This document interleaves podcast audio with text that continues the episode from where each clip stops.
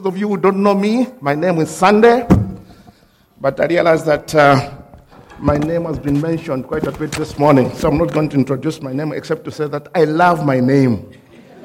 Love my name at least for two reasons. Firstly, because I was born on the Lord's Day, Sunday.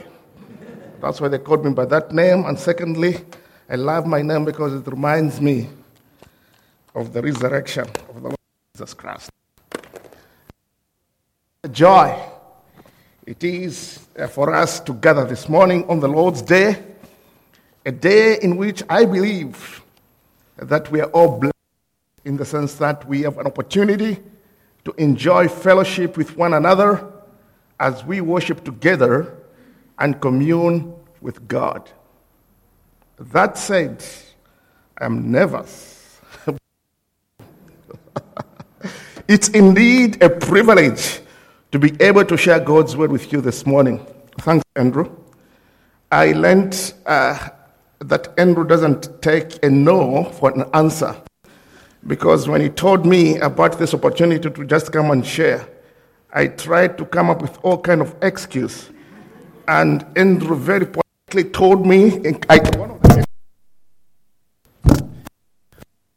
one of the excuse I mentioned was that, are you not worried about my accent? Praise, praise the Lord. It's all my nerves. And so I told Andrew that, are you not worried about my accent? And Andrew, in a very polite manner, he said, Sunday, and I'm, I'm paraphrasing it here, he said, we know that you're the man from Galilee. We can tell by your accent. So don't worry, we pray for you. So thanks, Andrew, for that. I really appreciate that. Now, you have all heard the expression, what is in the name? Many times we use such an expression lightly or sometimes even mockingly, especially when you are referring to certain professions and organizations which will remain nameless for the sake of peace and tranquility. But more often than not, names are implicitly or explicitly meant to convey something about an individual or an organization, such as a political party or whatever. Often, names signify the ethos, the authority or character or status, and could even signify the political or theological persuasion of an individual or an organization. In other words, a name signifies what an organization or a person does.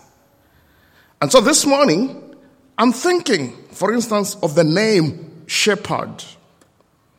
And more specifically, I want to draw your attention to what the shepherd does.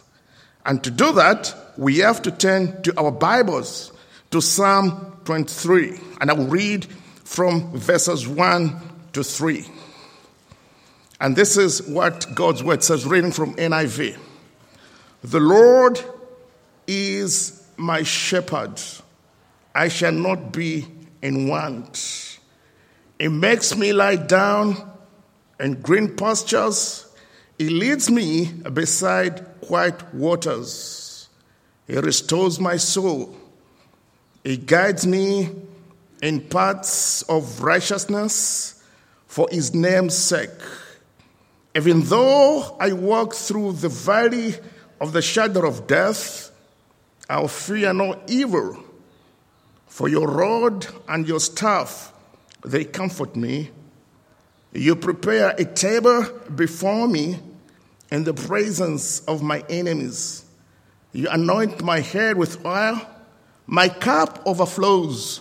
Surely goodness and love will follow me all the days of my life, and I will dwell in the house of the Lord forever. Now, there are so many precious nuggets of heavenly treasures hidden in this psalm, and all radiating and reflecting the loving, tender care of a skillful and watchful shepherd. Now, for those of you who love to have a title for a sermon, well, I've got one for you, and I borrowed from a Puritan called Matthew Henry, because in his commentary, Matthew Henry uh, called this passage simply as confidence of God's grace and care. Confidence of God's grace and care. And so this morning, uh, I'll be talking about an anthem of God's grace, of confidence, an anthem of confidence in God's grace and care as the Good Shepherd.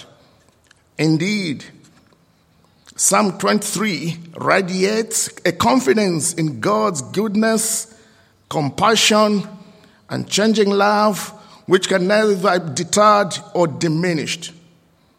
It's not surprising to see the reasons why this particular psalm has been used beyond the confines of the church, because this hymn was so beautifully composed. It has been sung and used as a poem, even by people who knew the song, and yet they never knew the shepherd himself. And with that in mind, I want now to briefly highlight what the shepherd does. What the shepherd does. Firstly, I'll try to give uh, a general things of what the shepherd does, and, I, and then I'll go into five specific things which the shepherd does. So with respect to Psalm twenty-three, we, we can see that the opening verses of this section of Psalm twenty-three is what some other Bible scholars call as a he section. He as a pronoun. A section which describes the shepherd's ways of caring for his sheep. And so in this section, the shepherd seems to be doing everything for his sheep. The Lord does everything for us.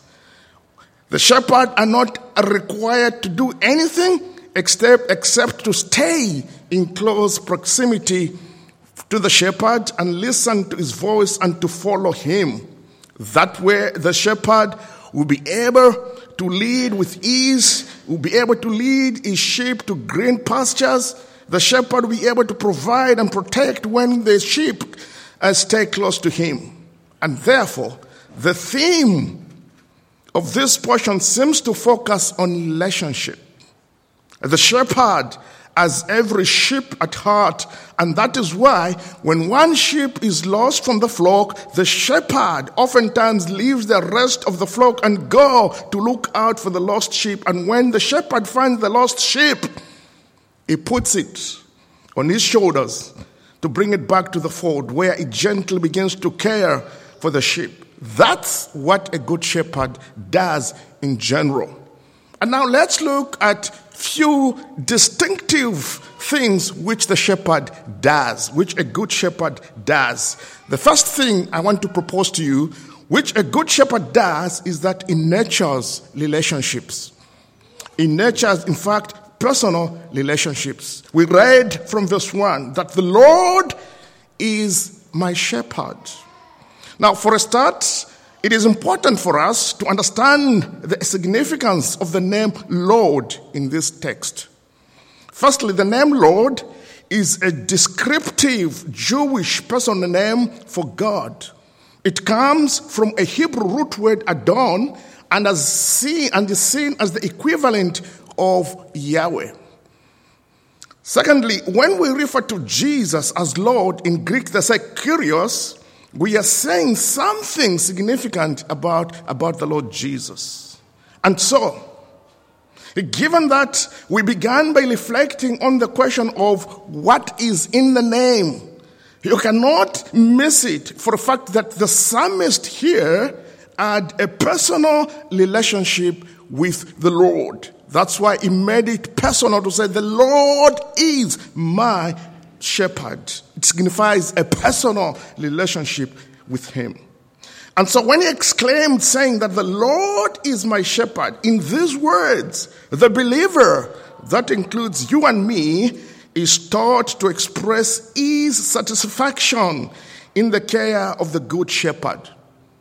With a joyful heart, the psalmist reflects on the fact that it doesn't just have a personal God with whom he can lead to. But more than that, this Lord is also a shepherd. And that shepherd is no other than Jehovah or Yahweh himself. And with that irrefutable, irresistible, and undisputed confidence in the psalmist, the psalmist was therefore able to say, I shall not be in want, finch and claw, as they say in Afrikaans. Because when God is on your side, what else does one need? He who was God lacks nothing. And the psalmist knew it. That's why he could say, I shall not be in want. So that's the first distinctive thing which the shepherd does in nature's relationship. The second thing which the shepherd does as a distinctive thing is that he provides for his sheep. Verse two and three we read, He makes me to lie down in green pastures, and He leads me beside still waters. He restores my soul. Now this psalm, I must say, that has been attributed to David as the author, for an obvious reason, because of his prowess and oratory skills and his ability to portray a pastoral imagery, since he was a shepherd himself. But beyond the daily routine of what the shepherd does with respect to providing, leading, and restoring the sheep, as indicated in verses two and three, this passage also gives a picture of the flock of sheep seemingly gentle and harmless, feeding in green pastures under the care of a skillful, watchful, and tender shepherd. In a sense, this verse gives us an idea or a picture of what happens when believers, the backsliders, and even the lost are brought back to the good and chief shepherd of their souls. Oh, may God grant that we will see and witness a restoration of broken relationship as prodigal sons and daughters begin to return home in repentance, submitting their lives once again to the lordship of Jesus, who himself said he was a good shepherd. So this good shepherd, not only nurtures relationships, the good shepherd also provides for his, for his sheep. The third distinctive thing which the shepherd does is that he presides over the sheep. We read from verse three. He guides me in paths of righteousness for his name's sake.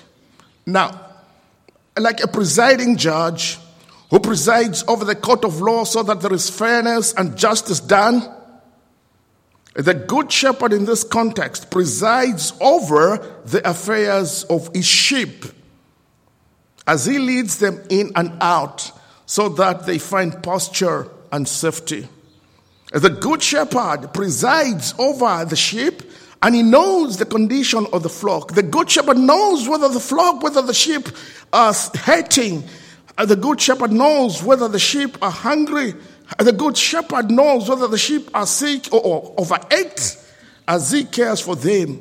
And the good shepherd can only be able to know all those things as he presides over the affairs of the sheep. That's what the good shepherd does.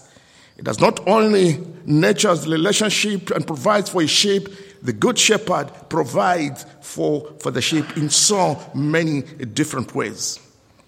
The fourth thing which the good shepherd does is that he protects the sheep. And we read from verse four. Even though I walk through the valley of the shadow of death, I'll fear no evil, for you are with me, and your rod and your staff, they comfort me. The good shepherd watches over the sheep and keeps them from being destroyed by dangerous animals and human beings.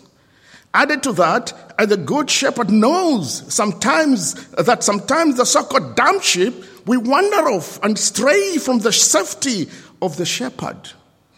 And so the good shepherd brings the sheep wandering back from the fold. He brings them back into the shade in times of scorching heat.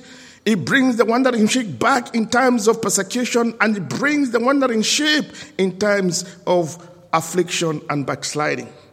And so in protecting his sheep, the good shepherd uses a rod and a staff for obvious reasons. A rod for leading, prodding, defending, guiding, and directing, as well as for the stability when navigating through challenging pastures and landscape. The staff is used by the good shepherd as an instrument for rescue operations and rehabilitation purposes. Here now is an example or illustration of how the shepherd uses the rod and the staff.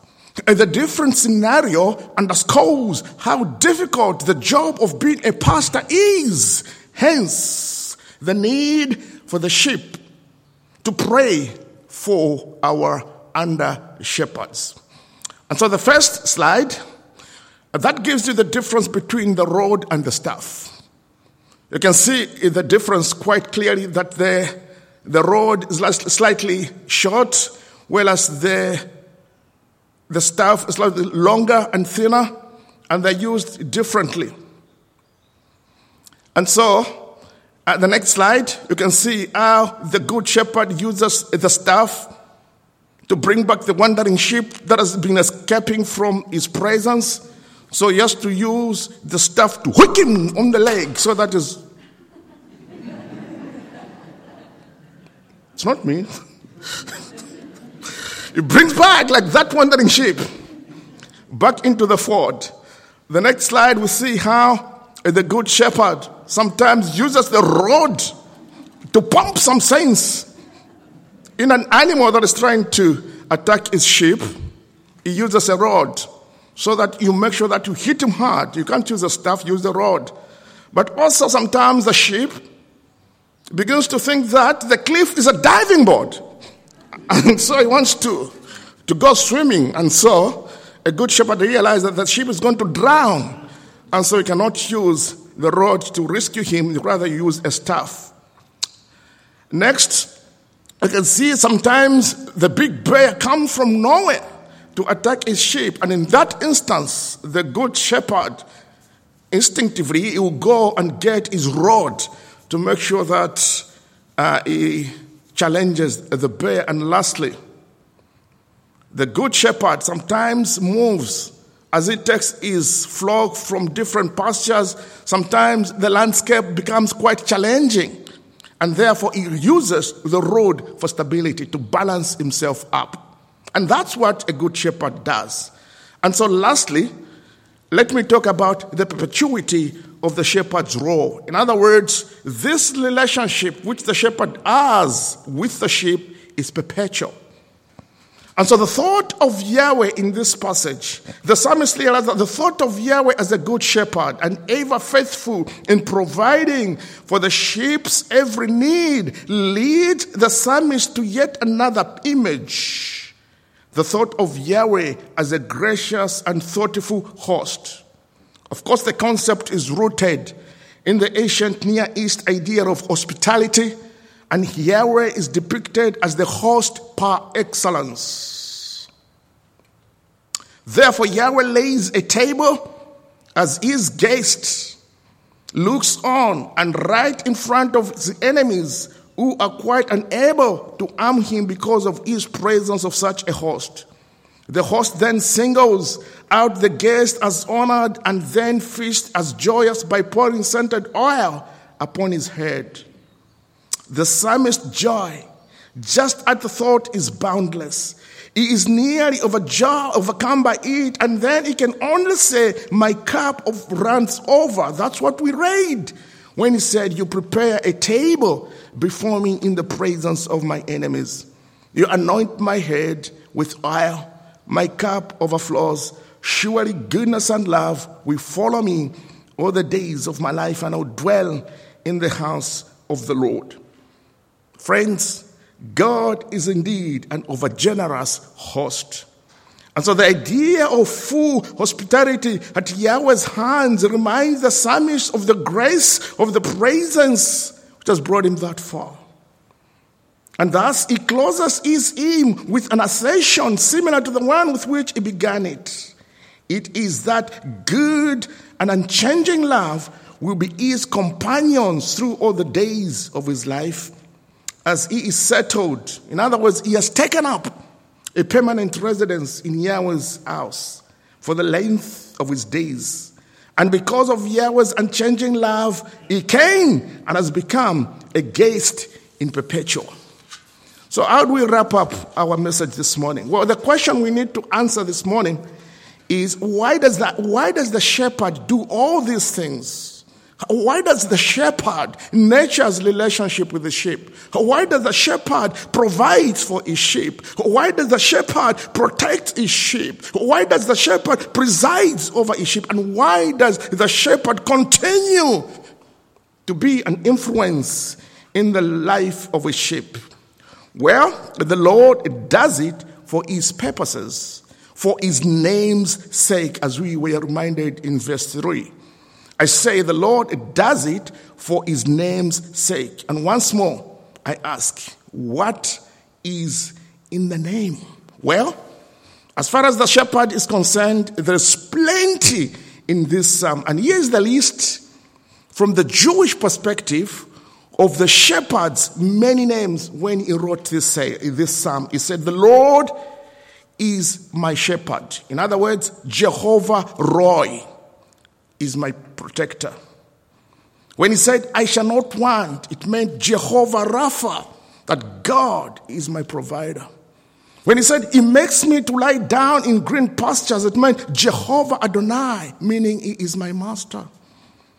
And when he said, he leads me beside the still waters, Jehovah Shalom, that God is my peace. He restores my soul. It meant Jehovah Rohi, my healer.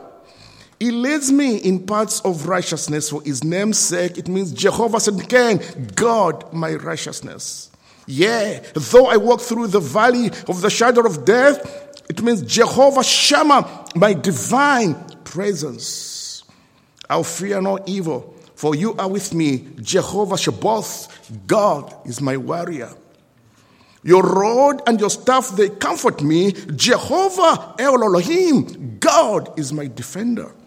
You prepare a table before me in the presence of my enemies. Jehovah Nissi, God is my encourager. You anoint my head with oil. Jehovah Mekadash, God my righteousness. My cup runs over. Jehovah El Shaddai, God my nourisher. Surely goodness and mercy shall follow me all the days of my life. Jehovah El Elohim, God, my protector. And I will dwell in the house of the Lord forever. Jehovah El Olam, God, my eternity. Friends, the Lord has his own reasons for protecting and comforting us. Why? Because it is his nature. Although the Lord is self-sufficient, yet he longs for having a relationship with us as a sheep. It is his nature to love, it is his nature to protect, and it is his nature to provide, and it is his nature to forgive. The question I want to leave with you is this: do you know this shepherd of your soul? Do you know him as your personal God? Do you know him as a providing God? Do you know this shepherd of your soul as the one who presides over the affairs of your life? Do you know this shepherd of your soul as the one who protects you? And do you know this shepherd of your soul as the one with whom you can have a perpetual relationship even before, even beyond death? If you don't know the Lord Jesus Christ this morning, please make sure that you speak to the steering team or speak to the pastors or the leadership. They'll be more than happy to help you. Let's pray together.